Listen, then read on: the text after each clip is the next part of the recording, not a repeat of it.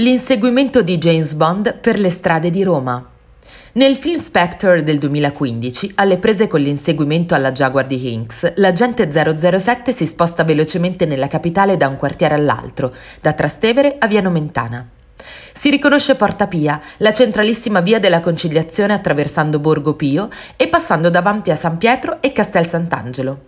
Anche se il percorso delle due automobili non è fedele all'urbanistica di Roma, nel percorso si vedono nettamente anche la terrazza del Fontanone sopra Trastevere, già nota dalla grande bellezza di Sorrentino, i viali del Lungotevere con una particolare illuminazione degli alberi dal basso, Piazza Navona, Via delle Quattro Fontane, Ponte Milvio, Fontana di Trevi, Via dei Cestari, Via Panisperna.